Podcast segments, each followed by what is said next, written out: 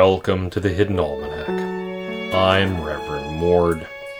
Today is August 20th, 2014. It is the birthday of the great icon painter Lorenzo Mandolini, born in 1775, who produced some of the finest artwork of saints that the art world has ever known. His illustrated Book of Hours is still reproduced today. His most ambitious work, A Year of Feast Days, was begun when he was 50 and still incomplete when he passed away at age 85.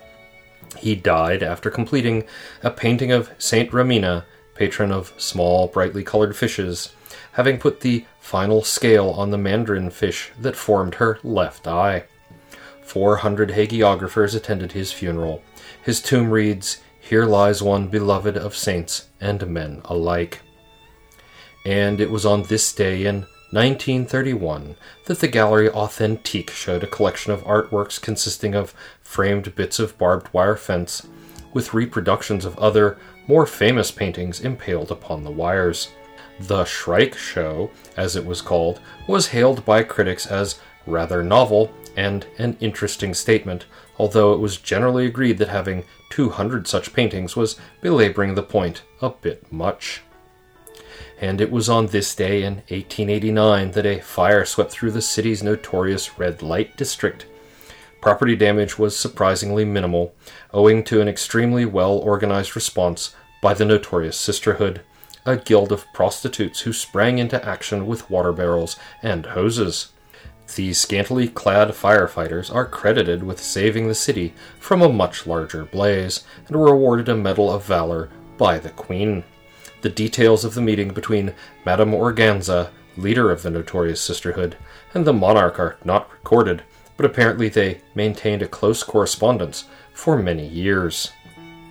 It is the feast day of Saint Brock of the Bleak Black Rock, patron of tongue twisters. Radio personalities hate this day a great deal and believe it was introduced mostly to enrage us. In the garden, the interns have been led away from the stone with promises of glowing letters of recommendation. We have locked them back in the shed. It is all very distressing. The stone has been taken back to the curb, and we are watching the frog pond for any sign that the stone is trying to grow back from the roots.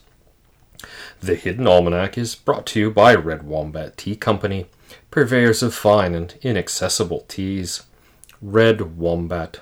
We dig tea also brought to you by the Garlic Scouts of Trizantium. If you see Garlic Scouts running on your rooftop tonight, do not be alarmed. They are earning their parkour merit badge and ask for your support and patience during this time. That's the Hidden Almanac for August 20th, 2014. Be safe and stay out of trouble.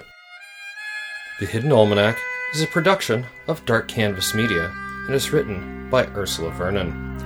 Our exit music is Red in Black, and our intro music is Moon Valley, both by Kosta T. You can hear more music from Kosta T at the Free Music Archive. The Hidden Almanac is copyright 2013 2014, Ursula Vernon.